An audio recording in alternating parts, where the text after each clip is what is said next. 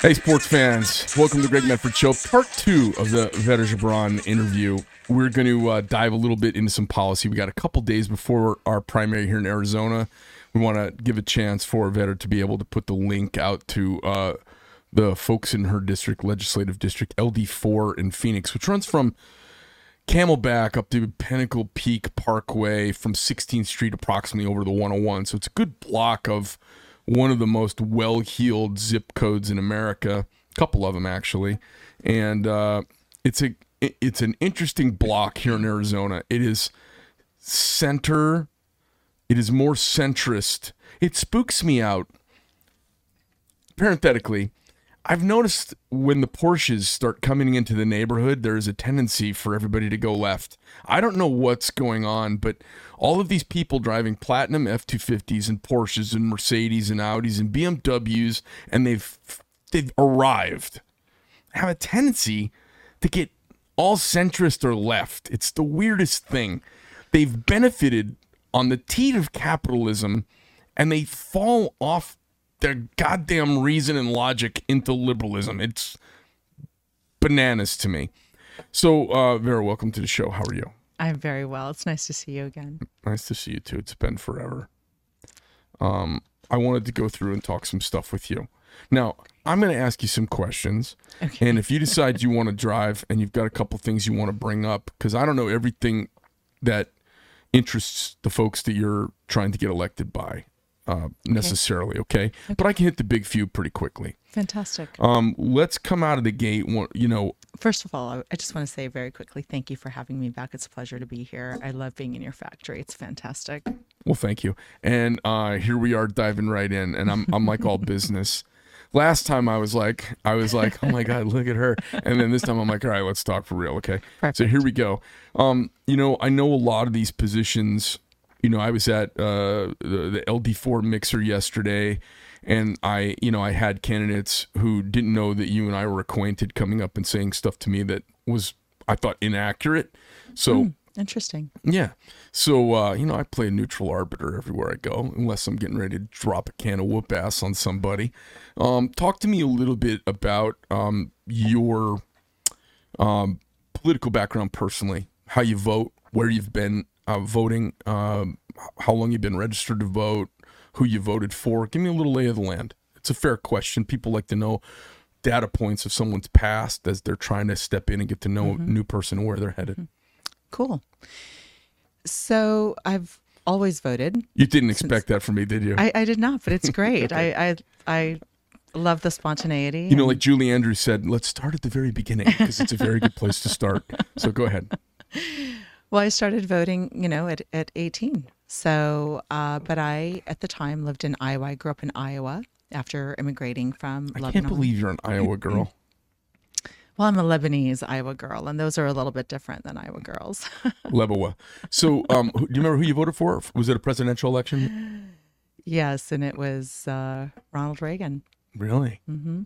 Oh, fantastic. Yeah, cool, right? Yeah, you and I both had our vote the same year. All right, good for you. You're still welcome. Yeah, on we're, the, we're the same you're- generation. You're still welcome on the show. Okay. uh, okay. So you voted Republican right out of the gate. Well, I voted Republican, but from very early on, I was registered as independent because I, of course, being a logical person who prides herself on being an objectivist, I wanted a choice. I didn't want to affiliate strictly with one camp or the other. I wanted to evaluate the person, their character, and and go according to the policies that they were presenting. Not necessarily I'm you know dead set in this camp, dead set in that camp. So so I have actually been a registered independent the majority of my life, but the last you know whatever decade or 15 years i mean i just have fallen away from having anything in common with the democratic party and even within my republican realm i tend you know um, toward uh, being a libertarian because i really believe in the free enterprise aspect of our structure so um, so after Iowa, as you know from our previous uh, interview, I, I lived abroad, and I never took expat status, but I was spending the majority of my time there. And then when I returned to the United States and to Arizona, I just moved into the Republican realm and um, registered uh, Republican. How long So- have you been living in Scottsdale for? I've been Or here PV. since yeah, I've been here since about 2014. So it's just a couple of of you know uh, a few cycles. So eight years. Mm, yeah, Yeah. Okay. And did you live here? You lived here before that, also, right? I did in the early 90s, but but yeah, in the early 90s. And that was when you and your family kind of started the restaurant business. Correct. Right Cool, after cool. college. Right. And uh, what'd you major in in school? That I wasn't expecting. Uh, It was communications, public relations, and advertising. And I also did a minor in art history and a minor in philosophy and religion. Where'd you go to school? I went to a private women's college, Mary Baldwin, in Staunton, Virginia. Okay. Um, it's no longer all female. Now it's a mix. Mm-hmm. So uh, it was a liberal liberal college. Liberal, liberal arts Mm-hmm. college. Yep. I did too for a while. Yeah. All right, cool. um, so now you get back here to Arizona, um, have kids and life turmoil and all of that stuff, and now life is kind of settled down, and you're decide you want to get into politics because you see the country going in the wrong direction, or it, I, you know, that was my takeaway from our first chat. Yes, so that's very accurate. I do not come from a politicking background. No one in my family's ever been in politics. However, the uh, work I did abroad uh, laid out an opportunity for me to participate in a lot of diplomacy work. And so I, I acquired kind of an interesting skill set. So when things started to go southbound in my beautiful country, I thought that if I don't get involved and use my talent and my uh, track record of success to the advantage of my state and my country, I'm kind of now contributing to the problem. And I was really uh, at dis-ease with that thought. I bring a lot to the table, and I knew that I had to offer it to my state and my country out of gratitude for what it's given me. Okay. Um, let's talk some policy now. Uh, so, what's the matter? Yes, sir. It, it, well, they don't call it the uh, Gebran show, so here we go. You ready? um, let's talk about. Um, give me your three hot button issues that you think are the low hanging big balloon fruit that everybody in your district is concerned the most about. Well, they don't articulate it in the polls. Uh, my from from my my takeaway from knocking on doors and having personal conversations with people, my takeaway from that is different than what what everything is polling at. So what's polling top are immigration, you know, the border, and second to that is education, and third is inflation. But what I've learned from having live conversations is that everybody is a little bit kind of upset, angry, um, perturbed, and frustrated with the government's overreach into our lives. So I don't know if the, when they're polling, if that's not one of the the, They're- the they're not- options. I don't think they're asking they're that. not asking. Yeah. But really, uh, I believe that that is the uh, apex topic. Okay, federal intrusion. What would you? What, how about a couple of other topics that you think are kind of prime in the forefront of your electorate's mind? Well, well, definitely, you know, immigration and the lack of security and and education. Okay, so I wrote down my three to talk about with you today. Okay, so wait a minute. Oh, you can't see. It's says school, border, federal intrusion. Okay, So, I mean, I think these are the the Yeah. three big ones. I think that um, school and border um, have been crammed down our throats from the media, and I think they're real. But they've also been, you know, that, that that's an easy drum to beat. The federal overreach is a harder one to do in a f- mm-hmm. three minute news segment or a mm-hmm. 30 second news segment. Mm-hmm. So, of the three at the state legislator level, which one do you think you can have the most impact in? I think it's the pushback. You know, as you know, we've got more than 430 uh, agencies, which I believe make up that fourth branch of government that is run by unelected officials who carry a tremendous amount of power. And I believe that it, these uh, uh, these organizations have been the vehicle So you're talking about the bureaucracies of the the CDC, the you know Department of Education, and the Okay. other you Yep. know 430 of them. And I believe that that has been the vehicle that has ushered in the fascism that we are currently practicing in this country. And uh, very frequently, people dismiss that allocation because they associate fascism strictly with either uh, totalitarian uh, governments or communism, etc. But in reality, it's being practiced right here. And with these organizations playing the middle role between the citizen and the government, what they're doing is they're coercively controlling the, the population's behavior. And uh, they're, they're, the, they're the conduit between government and the people. And that is, by definition, fascism, you know, the, the private sector in link with the government. You know, and I I I don't disagree. I liken it to uh, I link it to or liken it to racketeering. Um, you, you see the uh, old neighborhoods in the big cities of the old big cities of America, like New York and Boston and Philadelphia, um, where safety was controlled by the very people who would injure you. So it, you would pay a monthly fee to the mafia so that they wouldn't burn down your store. That's how they kind of kept you. Right Now, they might break somebody's legs for shoplifting, but but they were also part of the violence. And you know, I see a, a violence of liberty that is being perpetrated upon the American people by the bureaucracy. It is a violence of I- liberty. I totally agree with that. And it's also called coercive control. And actually, coercive control in many countries outside of the United States is considered a, a, a, a foremost form of abuse. But just to bring it full circle and to be clear on my thoughts, you know, I'm I'm not of the mindset, uh, particularly because I'll be a freshman legislator.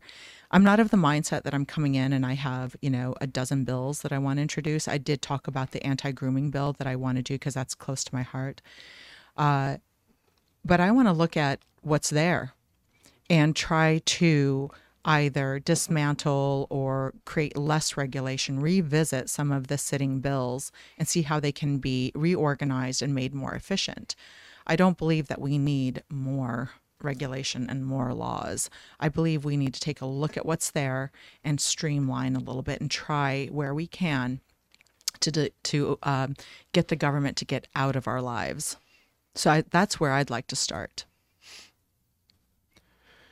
Talk to me about uh, schools and education and kind of where that hits on your platform.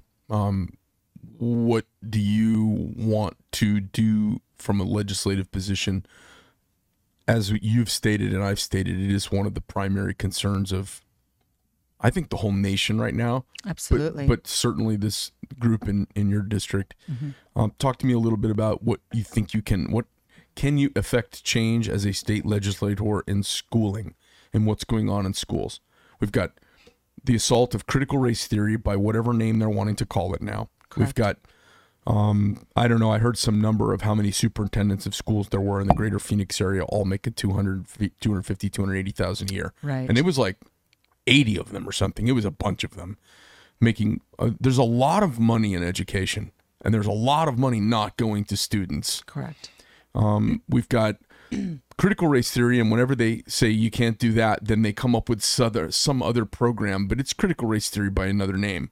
There's some sort of indoctrination that's going on by leftists in our school system to desensitize us all to non mainstream sexual behavior. Nothing, you know, it is what it is. No judgment against it.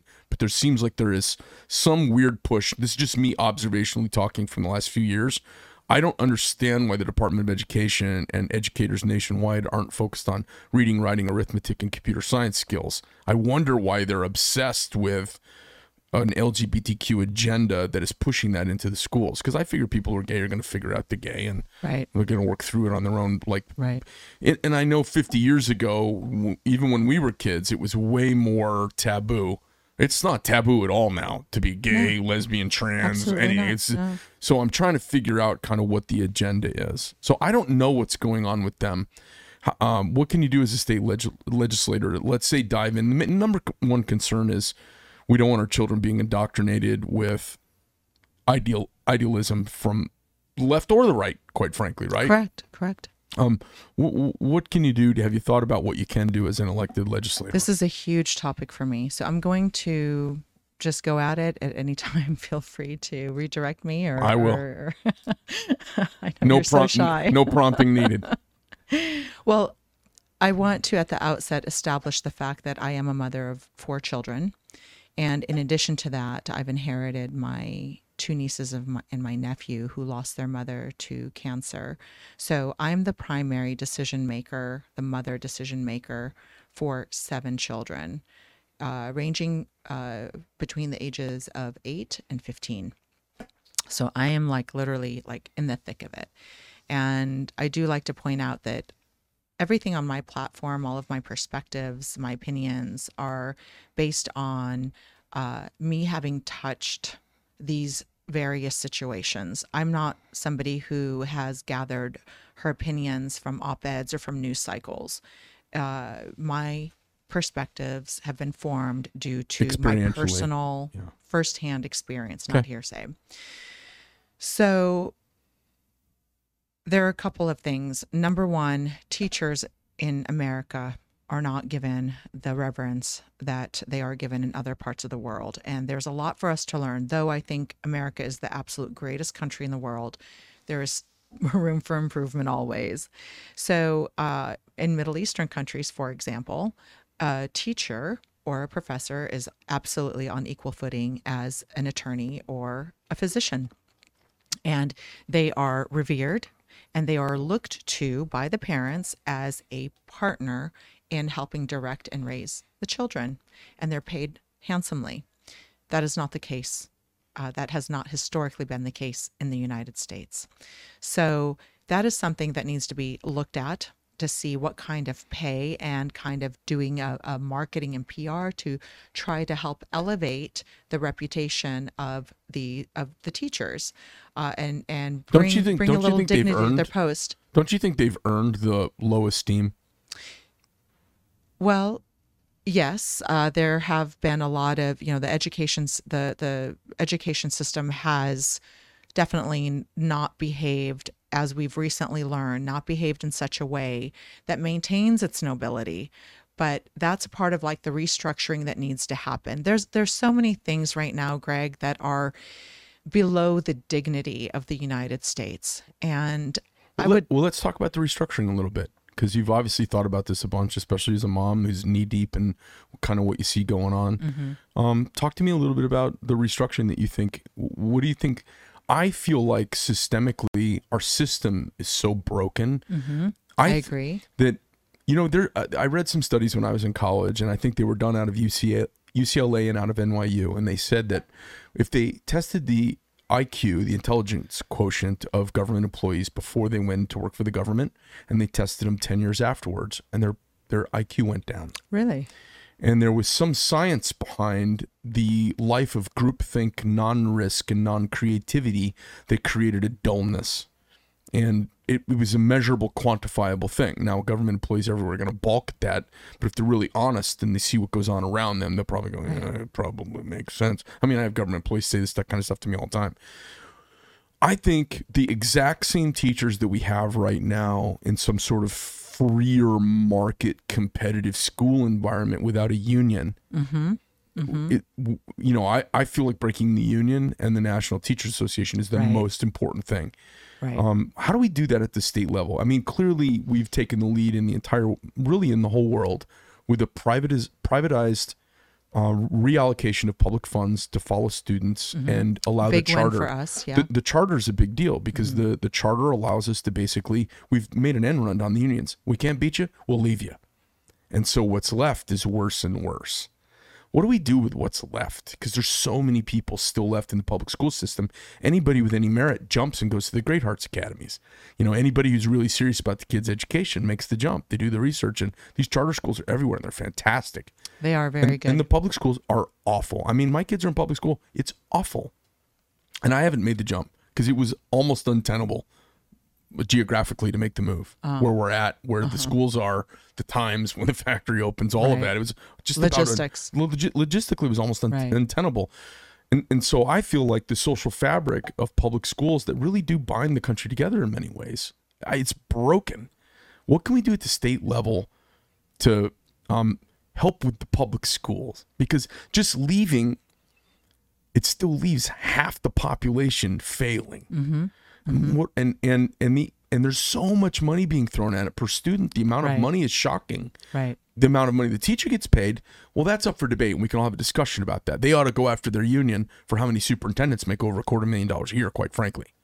But what do we do here? F- You know, I, you know, I've been thinking about this a lot as I've been interviewing folks coming through here. You know, what would I do as an Arizona State freshman legislator, jumping, jumping in, trying to make a difference in the big three, right? Schools, border, and uh, and federal intrusion. Because I wrote them down. You said them off the top of your head.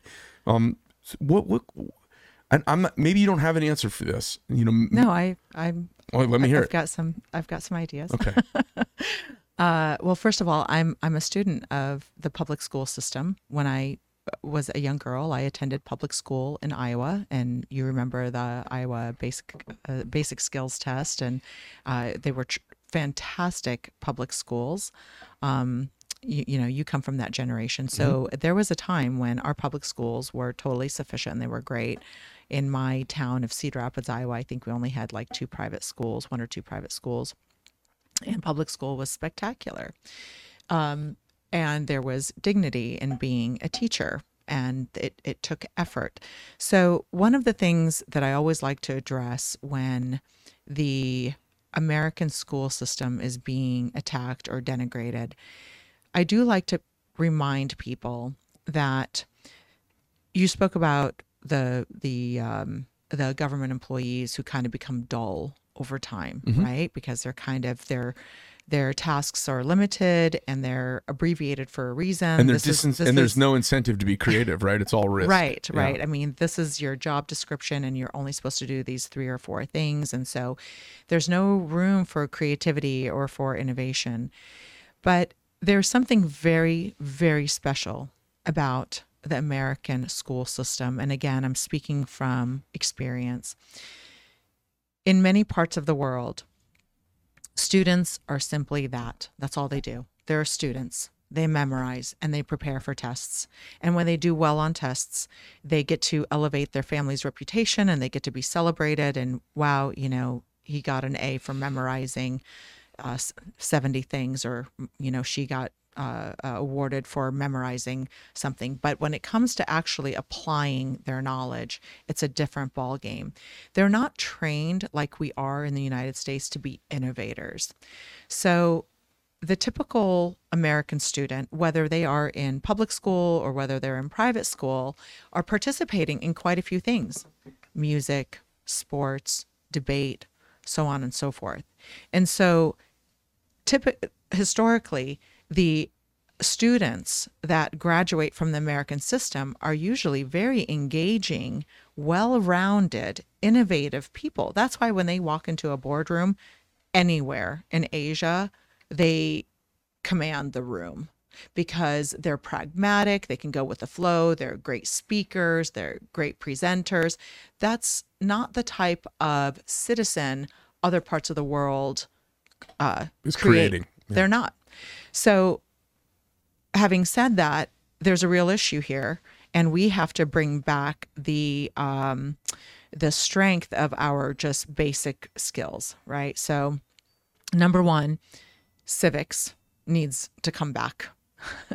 I mean, I'm sure you're aware that they have practically deleted civics from all of our curriculums. Can you push that? Can you? Can you? Abs- Uh, is there something from the legislative? Yes, we we, we Tell can. me about that. Well, we we can say that it's required as part of the curriculum.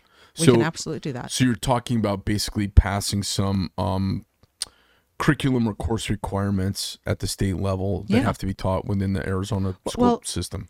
I mean, part of our so this is as we spoke about before, Greg. This is like just a rat's nest. Everything needs to be dismantled. The reason why so we're partly in this mess that we're in right now is because the millennial and Gen Z and others, not just limited to those two generations, the American citizen has forgotten the power of their American citizenship, those two words together. People have lost the understanding of the power of the American citizen, where you have a voice, where as a citizen, you have a, a duty to your community, to your state, to your country, because they're not aware of what they can do anymore. They don't understand their power as an American citizen. So they're just con- constantly leaving it to other people to fix. And so we need to understand our duty and our power as an American citizen. We need to remember ourselves, okay, with that allegiance. We need to remember ourselves with our country. That is missing right now. When I talk to children from Gen Z, they don't understand the preciousness of being an American citizen. They don't understand what sets them apart from being a French citizen or a German citizen or a or a UK citizen. They don't get how powerful it is to be an American citizen. That is why that is why people to this day all around the world are still lined up around every consulate trying to get over here because it means something to be an American citizen and to operate under the Constitution, under the protection and power of the Constitution. Well, I have these discussions with kids all the time, and I and you know the kids are all really beat up. They're they're America is like this Olympic athlete that's had the shit kicked out of it by a bunch of uh, tourists in a bus. They got out and kicked the shit out of an Olympic athlete because America's got black guys and bloody noses, and it's got scuffs all over it, and it's from the teachers because the teachers are teaching a revisionist anti-American version of the founding of the country. Yes. They're teaching an anti-American version of the building of the country. They're teaching an anti-American version of capitalism. They're teaching an anti-capitalism. So the kids get out and they've almost got no help hope when you talk to them. You know, I talk to kids and I talk about George Washington mm-hmm. and I talk about the American project and what was going on in context in 1775 that made 1776 happen, made 1783 and 1789 possible. Kids are blown away by it because no one's telling our great American story. Yeah.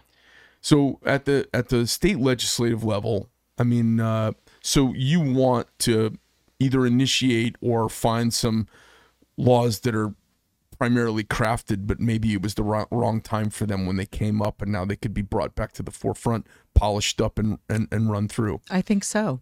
And the the civics needs to come back as a part of just that foundational part of rebuilding of untangling that nest and for for our citizens to remember themselves with this great constitution that's basic there's a lot of other things that i do want to bring into education that i believe will prepare our students to be on the world stage I, Are as these you know in, are these in the form of legislative initiatives to require instruction? Is that kind of what you're thinking? yes Okay. i am All right, Um, give me a couple. So one of the things is I, I want to introduce 21st century learning. Uh, when you and I were in school, we didn't need to know how to film and edit. I mean, you went to film school for that if you were going to be a movie maker. But now with social media being what it is, and with marketing, and you know, of course, the internet and all of that, every school should have a, a green screen room. And filming, editing, presentation, PR, marketing, all of that needs to be taught because those are now basic tools just like math is and just like reading is. So in order to be uh, productive on the world stage, I think you need to have that skill set. We also need uh, financial literacy.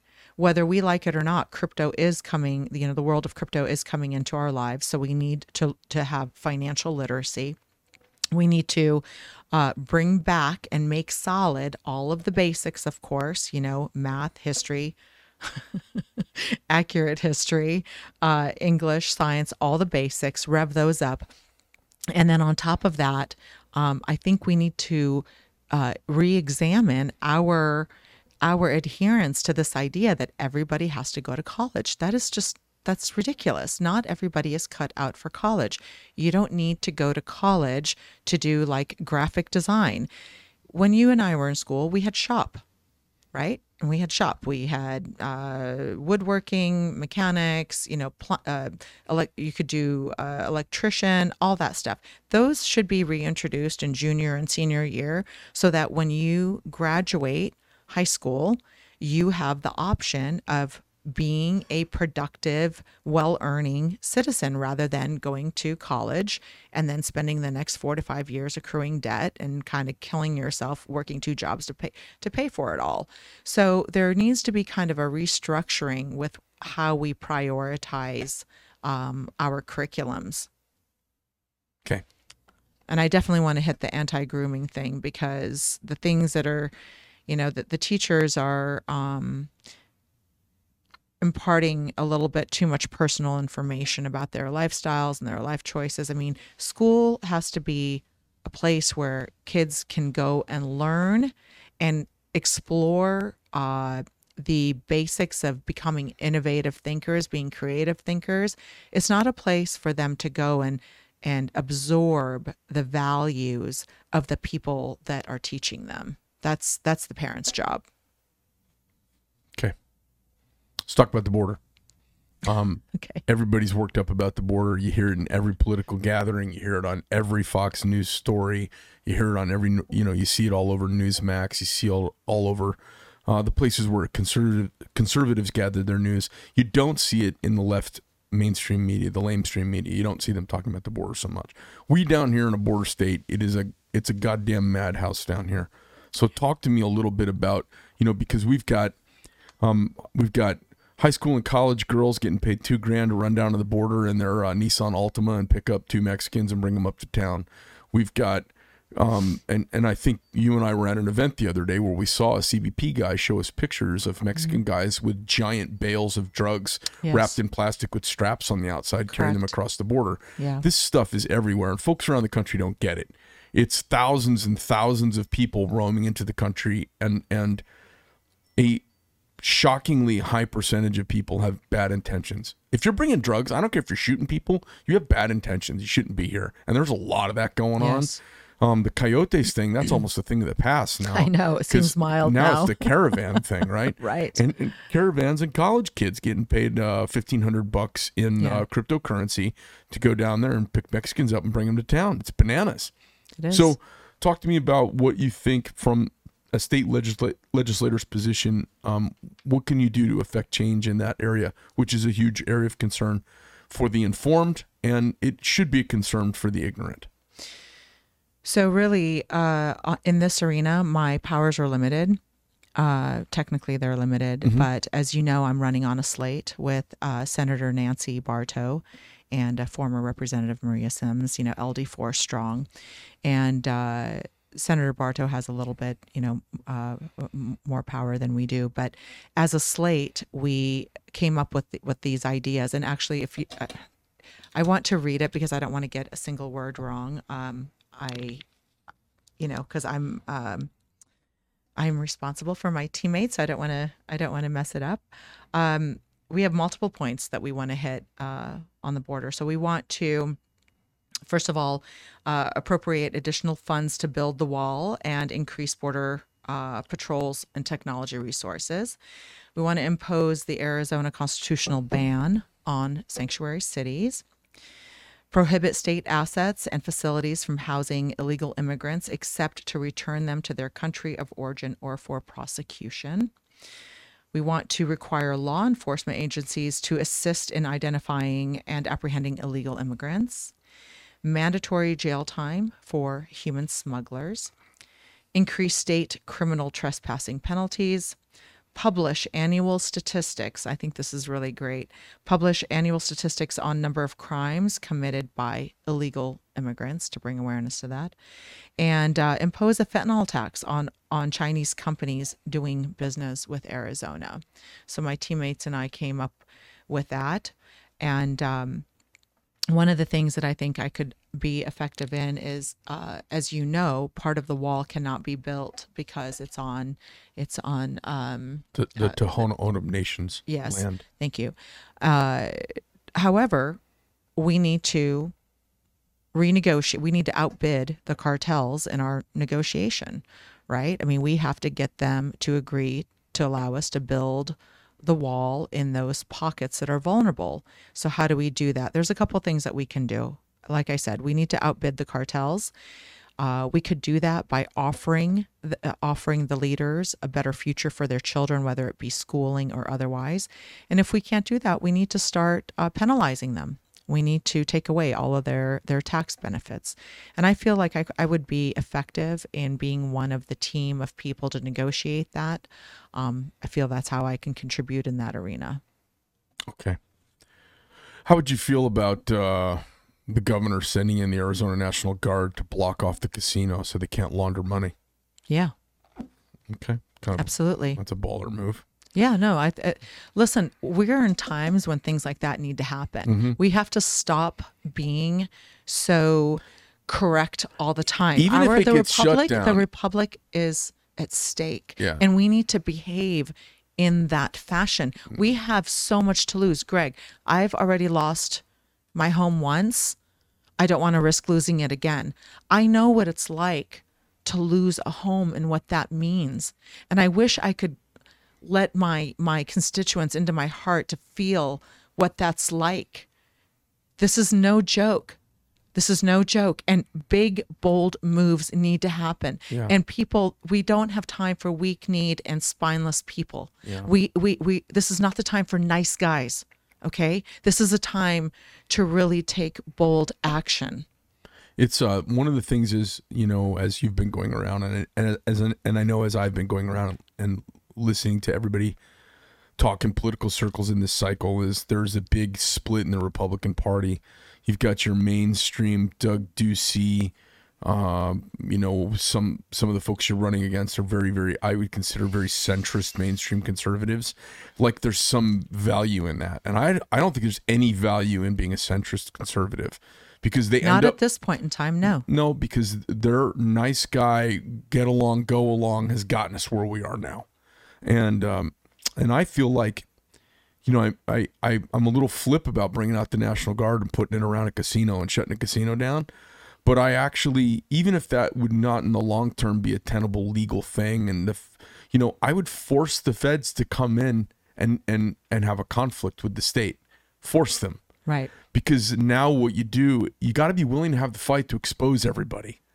You know, that's what Trump was a master at. He's like, no, I'm not backing down. I'll have the fight. Let's see who the dirty, rotten commies are that come out of the woodwork. Right. That's what I'd like to see. I'd like to see our leadership. You know, Doug Ducey could have fought back against everything that happened at the national level, the same way Ron DeSantis did.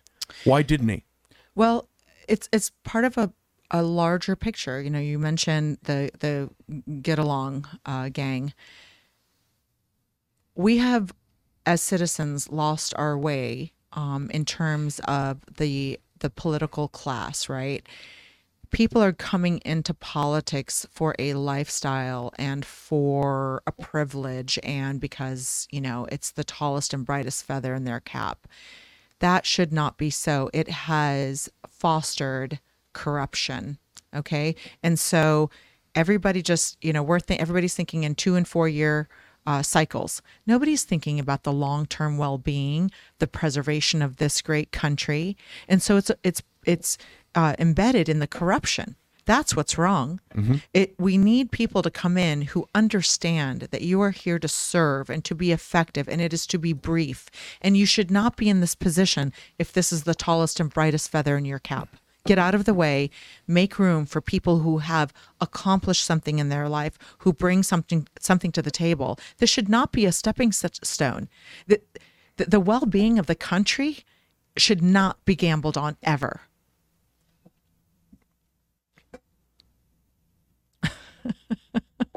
Federal intrusion. sorry i got a little i take this I, I take this so seriously. I take this so seriously. I've already lived the outcome. I cannot convey to you what i've seen you know? I can't. It, it's hard.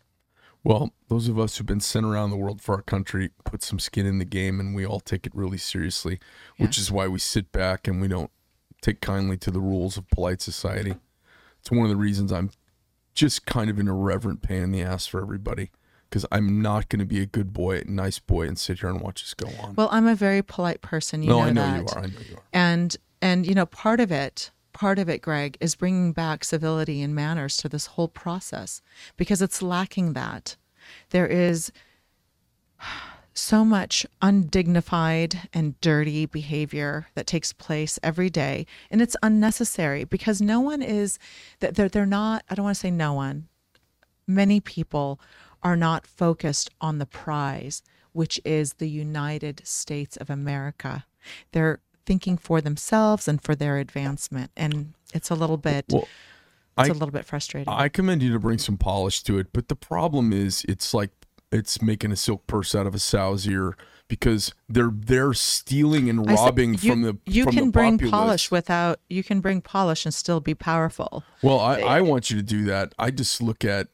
I see what's going on. You know, like I, I'm, I'm, I'm just, I'm one degree away. I'm one fake election away from, from like real hostility because, we all are because while we're nice, they are basically stealing everything, and they're not. I don't. I don't mean that figuratively. I mean it literally. They're literally behind closed doors trading our democracy. Yes. They're trading it for money. They're Yes. trading our capitalism. They're trading our intellectual property. At some level, somebody has approved the Chinese making copies of my products, and they're okay with it. that's a sin And our and our and our, you know the worst part, our citizens are so um, myopic and so uneducated about American greatness, they think it's okay for our ideas to be stolen. And when I pointed out, citizens yell at me and say, "Oh, you're afraid of competition."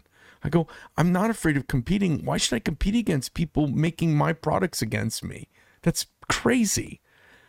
But they just don't get it. I mean, I have a it's a large swath of the population. Well, well, I've seen, you know, when you're saying trading our country, um, so not to, you know, beat a dead horse, but I am new to this, and uh, this, what I have seen, what I have been exposed to over the course of the last six months has been astounding to me, and and what's what's astounding is not, of course, we all know that there is corruption, but what's astounding to me is how cheap it all is how cheap it is, Greg. You know, these special interest groups, they think that they can donate like $500 to your campaign or $1,000 to your campaign and now they own you? Are you kidding me? Are you kidding me? Is our is our republic that undervalued? I mean, it made me it makes me sick. And uh and I, I've been seeing it, you know, right and left, whether it's the lobbyists or the special interests or whatever. They think they can have a coffee with you and write you a small.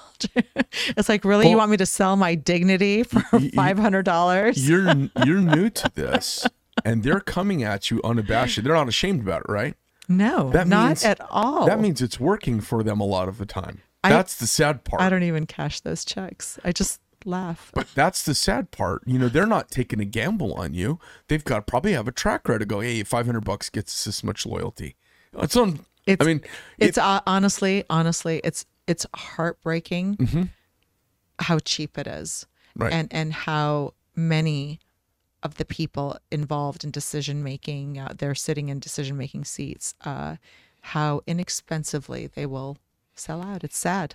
I have railed on what's happened with China and the rise of the Chinese machine over the last 15 years. I've railed about it ad nauseum online.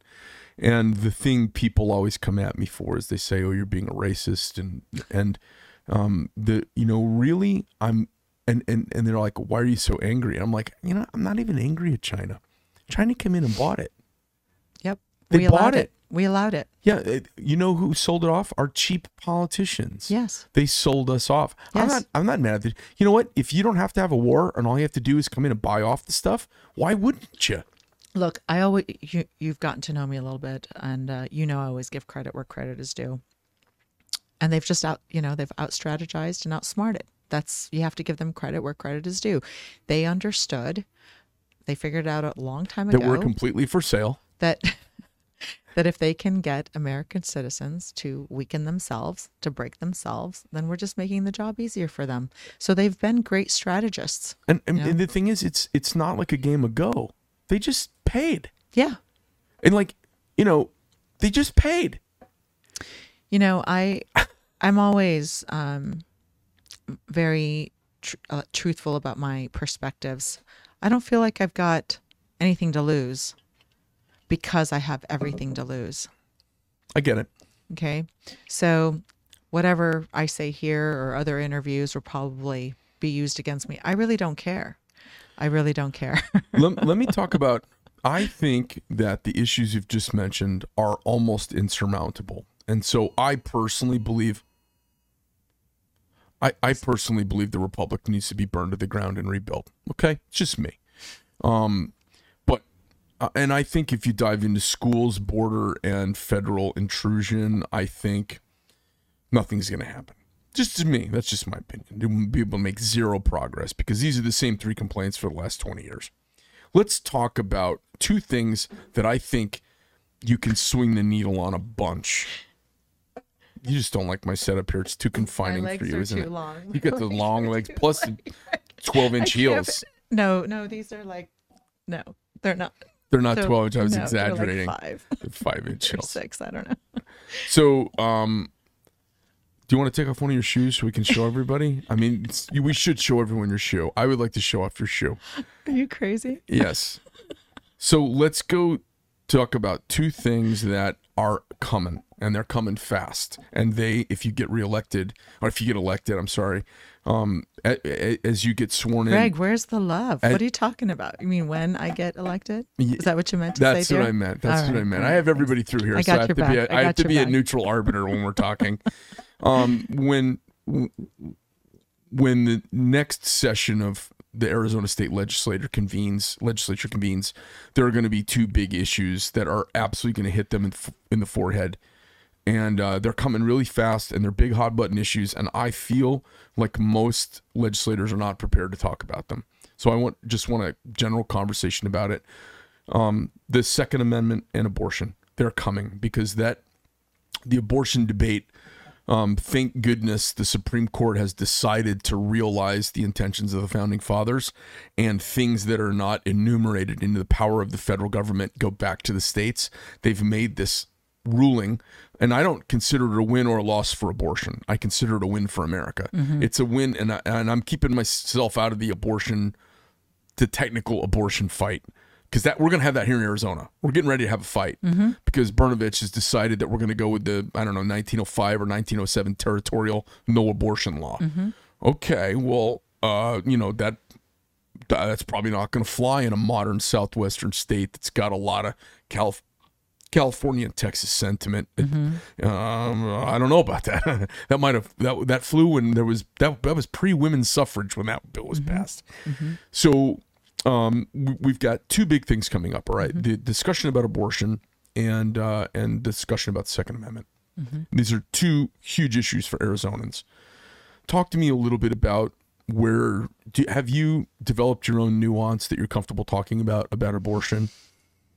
Well, at the outset, I would like to just state that very many citizens don't un- don't understand that pro-life will still permit abortion for rape victims and incest victims. So that's very frequently uh, overlooked. Uh, it's going to have to come back, you know, to the state. That's what's going to happen, and the representatives will have to accurately represent their constituents. And whether that's no abortion whatsoever, or whether that's six weeks or eight weeks, or we uh, stick with the 15 weeks that uh, on the bill that Senator Barto uh, championed, that remains to be seen. Uh, there's the entire discussion about the morning after pill, right? And um, because that that actually prevents uh, a a heartbeat from from uh, developing. So it's also going to force people to look at uh, men's uh, uh, contraceptions differently and ha- create an opportunity for more exploration there. There's a lot. It's a loaded, loaded topic that kind of w- some in, permeates into everything else somehow. It's extraordinary. Let me set the stage on it because this is uh, it doesn't matter what your opinions are on it this Okay. is the state this is the debate that will be had and everybody's going to chicken shit around until they come up with uh, and they're going to have to take a stand on it and you know this is what's spooking people right now and it's spooking politicians at every level because we've all been able to put a stake in the ground because we haven't had to actually vote on it because it's been stolen Mm-hmm. from us for 50 years. And now the vote's getting ready to happen. And now um, it's not going to get overturned by the Supreme Court. It's going to be the law of the land. And you're getting ready to step into that breach. You know, we really have conception the moment sperm hits egg and we've got uh, create the beginning nugget of life. Then we've got the heartbeat somewhere between six and eight weeks. Um, then we've got the development of the central nervous system, 12, 15 weeks or so.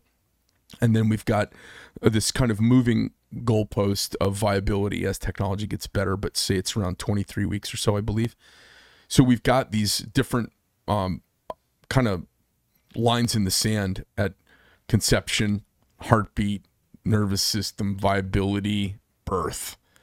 And everyone's going to, you know, in America has a tendency when you pull them away from their political affiliation and you ask them the question, America has a tendency to really talk about around the heartbeat and the central nervous system. 85% of all people polled are all within a couple weeks of each other. It's phenomenal when you present kind of the science of gestational development. People have a tendency to pick a spot that they feel is reasonable. Um, and that's going to be the paradigm all the politicians are dancing around. They're going to be dancing around the fact that so many people agree on a really narrow area. It's quite surprising. Uh, and and we've all had these very polarizing opinions for so long. Conception, or you know, or, or or all the way to the end. So it's fascinating, and I look forward to hearing what you guys come up with on this. It's women making this call who are people of faith, who have daughters and have lived the female experience and been mothers, all weighing this out to come up with the decision. I think guys get a say in this also, unless somebody passes a bill that says guys aren't responsible for paying for anything. I think guys get a vote on this, and it's certainly the feeling of the vast majority of men I talk to, unless they're just chickens and they go, "Oh no, that's a girl thing. I don't talk about it." I don't think anybody says that anymore. oh, I, I still hear guys say that. Oh yeah, absolutely. okay. Um, so I'm curious to see what everybody comes up with, and I'll be curious to see what Jen, you know, and I'd love to at some point, um, you know, uh, if if you're if if you're seated in the house, we get you back to talk about kind of what you guys have come up with because I'd like to hear what the discussion, how the discussion evolves because everybody in the legislature is kind of scratching their head what to do right now because it's been easy to be extreme while we haven't had to make the vote. You know what I'm saying? Yes. um, the Republicans passed, I don't know, it was eight or 10 Obamacare abolition bills. And the minute they had the majority, they couldn't pass one. They were lying. And conservatives have been lying about this issue. They were saying what they were supposed to say. That's right. And cons- conservatives are lying about this issue right now. And we're going to get called out for it. Mm-hmm. Uh, and and and and uh, it'll be curious to see where the answer falls. I have a funny feeling it's going to fall right where the populace wants it. We'll see. We'll see. Let's go on to the Second Amendment stuff. Look, I told last time I was here, I told you about my village taking up arms to push against an extremist agenda that was infiltrating our village. Like literally, the citizens of the village took up arms. That wasn't that long ago. That was Right. 1981. Right. All right. Right. So uh, my perspective on on the Second Amendment is that you can't give. It's not an inch. You can't give a millimeter. Nothing. We have to be able to hang on to all of our guns, all of them, whatever kind we want, at all times. We cannot give up that power. We cannot. We will. We will disintegrate in a matter of no time. Do you, own any, do you own any firearms? I do. What do you have? Do I have to say? I Yeah. well. Yeah, yeah, I'll- yeah, I'll- you have to. no, tell us what you have. You don't have to tell us night- where it's at. In my nightstand what i keep next to me is a is a 357 magnum Okay, that's a great safe home defense weapon. yeah Do you have any others, or just are you a one pistol gal? nope i've got a few Oh yeah. What Yeah. else you got? You got you got any rifles? yeah i'm i'm yeah i'm well equipped Okay. spoken like a true, uh, spoken sp- spoken like a true end of dayers. End well of you know you just can't uh What's that? Do you have any Gucci guns? you guys are terrible Yeah, we are. um, we're gonna get to your shoes in a minute. So let's talk just for a moment about. Um, let's do a lightning round with you. I'd Oh, like to ask you All some right. up or down on a bunch of issues. Okay. are we doing this and this Oh no, you could yes, just tell no? me, uh, like, not a lot of nuance, just real quick. And if you feel like I don't want to answer that without some nuance, All give me a, give me a couple moments if All it's right. needed. Um, how would you feel uh, if the Arizona Con- the Arizona legislature puts together a bill uh, to pass a law in the state of Arizona that forbids any state law enforcement, whether that be county, municipal, or Arizona State Police, it forbids them from enforcing federal anti gun legislation. Would you be in support of that bill that forbids them from? No one should ever have the power to confiscate our weapons ever under any circumstance on, at any point in time. We cannot have that.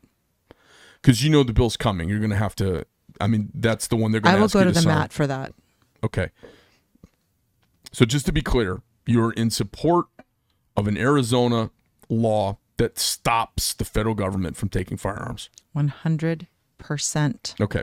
And that's a big, big, big one that we cannot. That is one of those things that's like a major deal. I mean, this will, everything will fall immediately after that. What if the Arizona state legislature puts a bill forward that says that public school teachers can no longer belong to national unions? Awesome. Would you sign that bill? Mm-hmm. Would you sponsor that bill? So, you know, the sponsoring of new bills as a freshman, I don't, I think it might be a little bit arrogant because I don't have those relationships yet.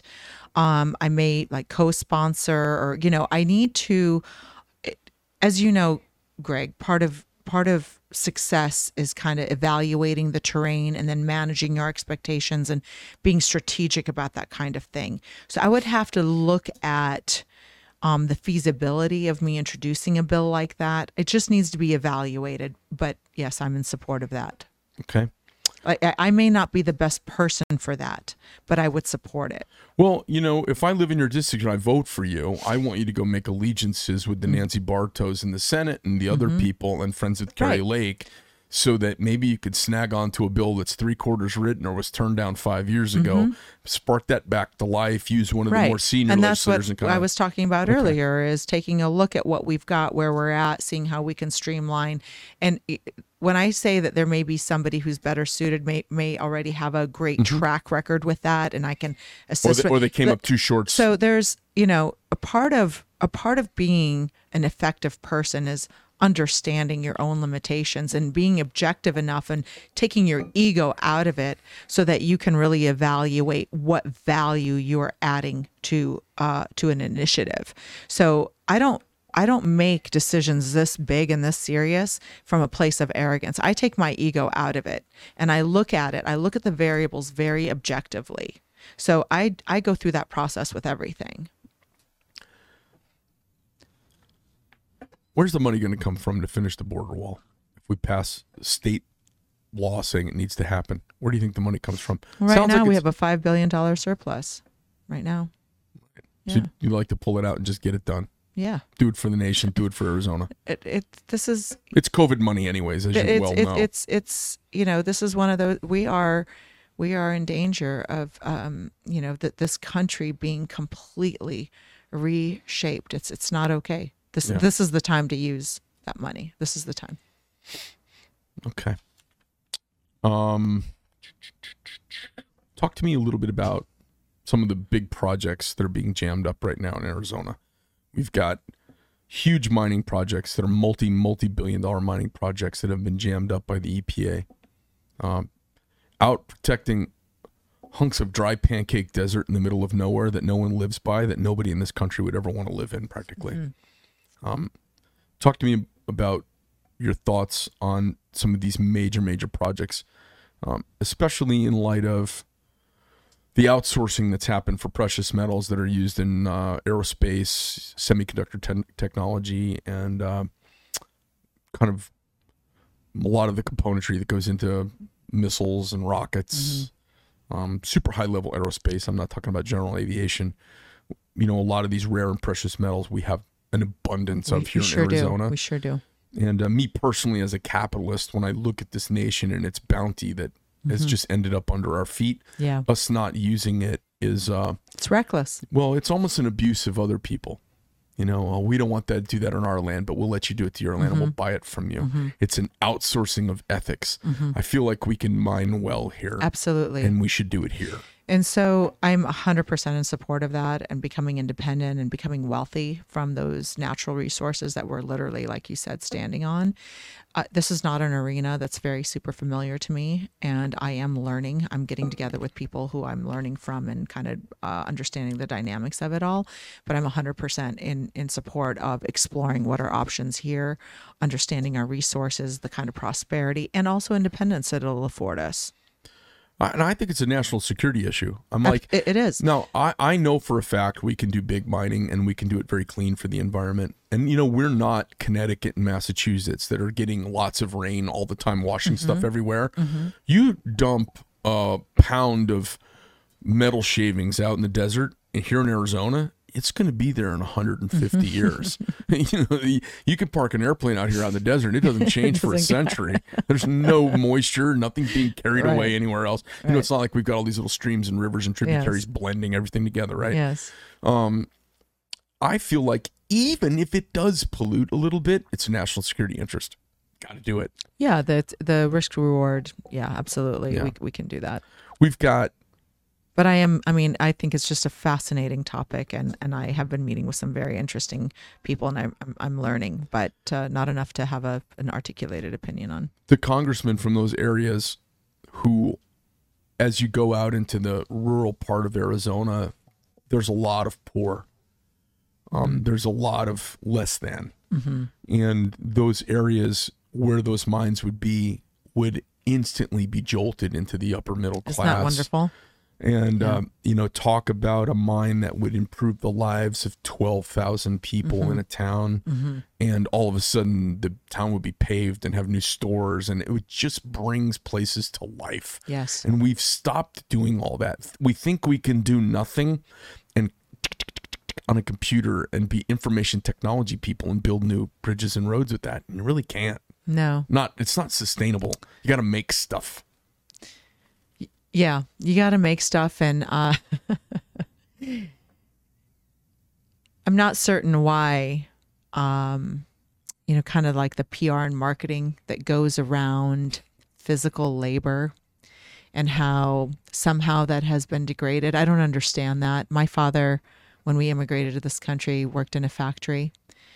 Um, and uh, used his hands. You know, he was painting John Deere uh, equipment and uh, just that that spirit of of labor and the dignity that comes with that kind of labor. My father always taught me that it doesn't matter what kind of fit there is no there is nothing undignified about participating in physical labor. It's only undignified if you're doing something illegal, you know, running drugs or whatever, you know, that kind of uh, behavior.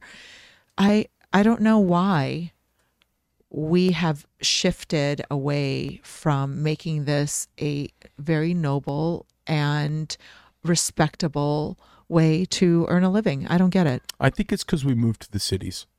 You know, in the preceding centuries of our nation, we were very rural and kids were fixing tractors and farm. We were working out agrarian and people had lots of kids to help out. And we moved to the cities and we lost our contact. Young people don't know how to fix things anymore. They don't. Middle age, my guy, guys my age don't know how to fix stuff anymore. It I know. I'm me. always so impressed when I meet somebody that can fix something because that that like doesn't happen anymore. because that was the rugged self-reliance of the pioneer and the farmer and the builder of the nation you know th- those of that rugged reliance because you were in the middle of nowhere and there was nobody else to turn to That's right. we've lost touch with our roots in a lot of ways Yeah. and uh and then the uh the, I know that survivalist um that survivalist instinct in us all has kind of been depleted uh sadly but you know again it's a part of that rat's nest that we have to untangle Awesome. Well, is there anything else you'd like to chat about before we bounce off today? So a pre a pre primary uh, chat over policy and thoughts from you. Um, I see there's still. Um, how long have you been in this race now? since middle of January.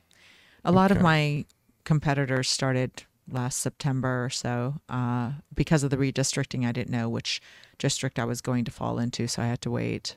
So you're six months in, and I see, uh, and we've had some big political shifts on the landscape at the federal level because of the Roe v. Wade overturning.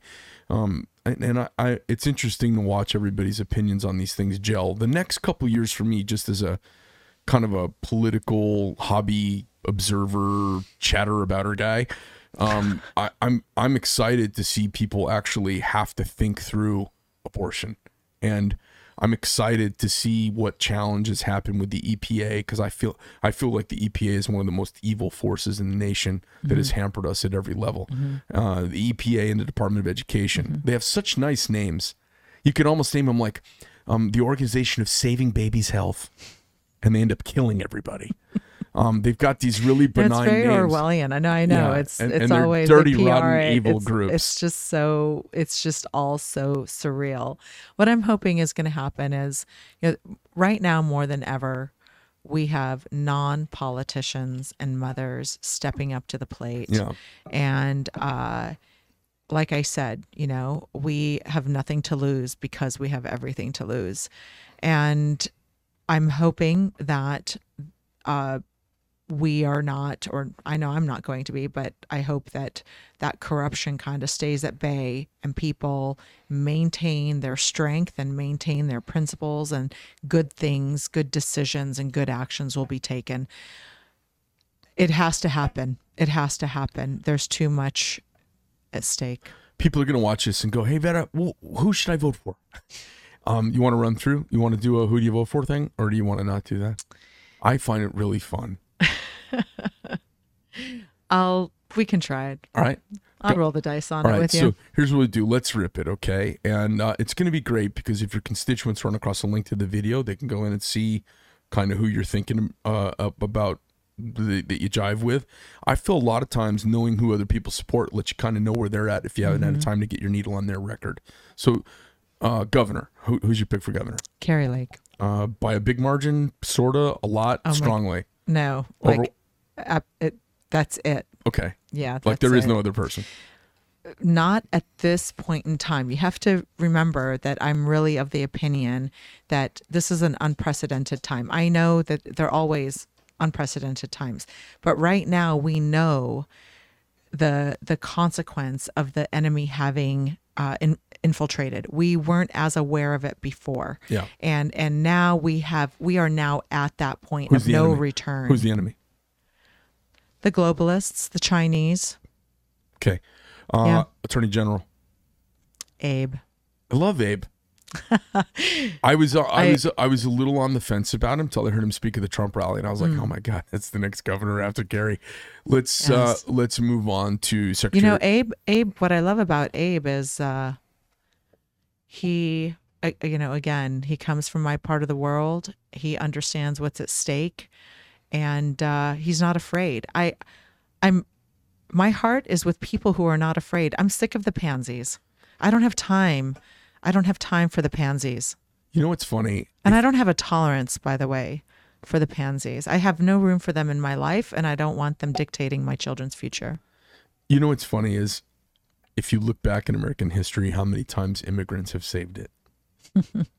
It Is that right? It is immigrants who do the saving. It is immigrants who built the railroad and connected us That's into being a real nation. Yes. It's immigrants who built the bridges and the skyscrapers. Yes. It was my Greek grandfather yes. and the trucking. Yes. and it was the, it was immigrants doing these jobs that third and fourth generation Americans become too good for. It Mm-hmm. was immig- it was immigrants who built the country, and the immigrants still make the country turn. You know, my the original Gebrans arrived uh, in the late 1800s, and uh, in all of our restaurants, all the U.S. Egg restaurants, we've got pictures of my uh, great great uh, uncles, and we have grocery stores and butcher shops, and uh, throughout the Great Depression, when they were actually uh, during that time they hadn't yet integrated into society. They weren't very accepted. They were very deeply discriminated against. During the depression my the Gebrans would allow people to run tabs and would pay when they could and they were very you know community oriented because th- that's just part of our culture. That's how we roll.